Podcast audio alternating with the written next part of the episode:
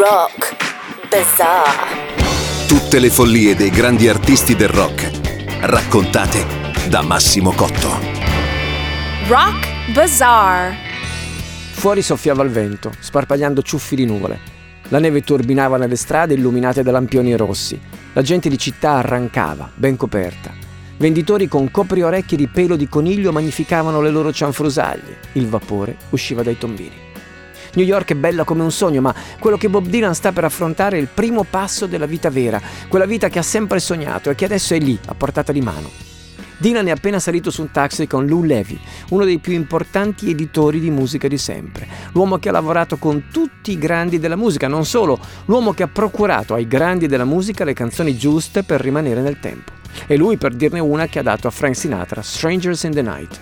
Lou Levy è stato convocato qualche giorno fa da John Hammond, una leggenda ancora più grande di lui perché aveva scoperto praticamente tutti i grandi solisti del jazz, a partire da Billie Holiday, aveva prodotto l'ultima seduta di registrazione di Bessie Smith. E, ma questo nessuno poteva saperlo perché non era ancora avvenuto, avrebbe visto per primo il talento di Bruce Springsteen. Hammond ha ascoltato due sole canzoni di Dylan, ma sono state sufficienti a fargli capire che non poteva lasciarsi scappare quel ragazzino che ora è su un taxi con Lou Levy diretto al Pythian Temple della settantesima strada, dove c'è uno studio di registrazione piccolo, piccolo, minuscolo, ma leggendario. Perché è lì che Bill Haley ha registrato Rock Around the Clock, la canzone che ha dato il via al fenomeno del rock and roll.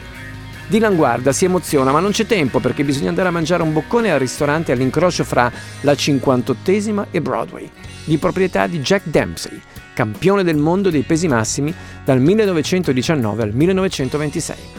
È il campione di box in persona ad andare a salutarli, mentre mangiano sui divani di cuoio rosso, davanti alla vetrata che dà su New York. Lei vi dice, ti voglio presentare un ragazzo che farà strada. Dempsey squadra Bob Dylan e poi commenta, ragazzo mio, sei troppo magro per fare il peso massimo, devi mettere su qualche chilo. Lei vi sorride al campione, non è un pugile Jack, è un ragazzo che scrive canzoni. E tu segnati questo nome perché diventerà qualcuno. Si chiama Bob Dylan.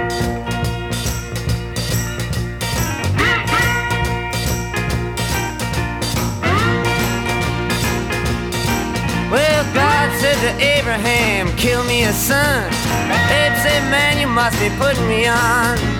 God said no. Abe said what? www.virginradio.it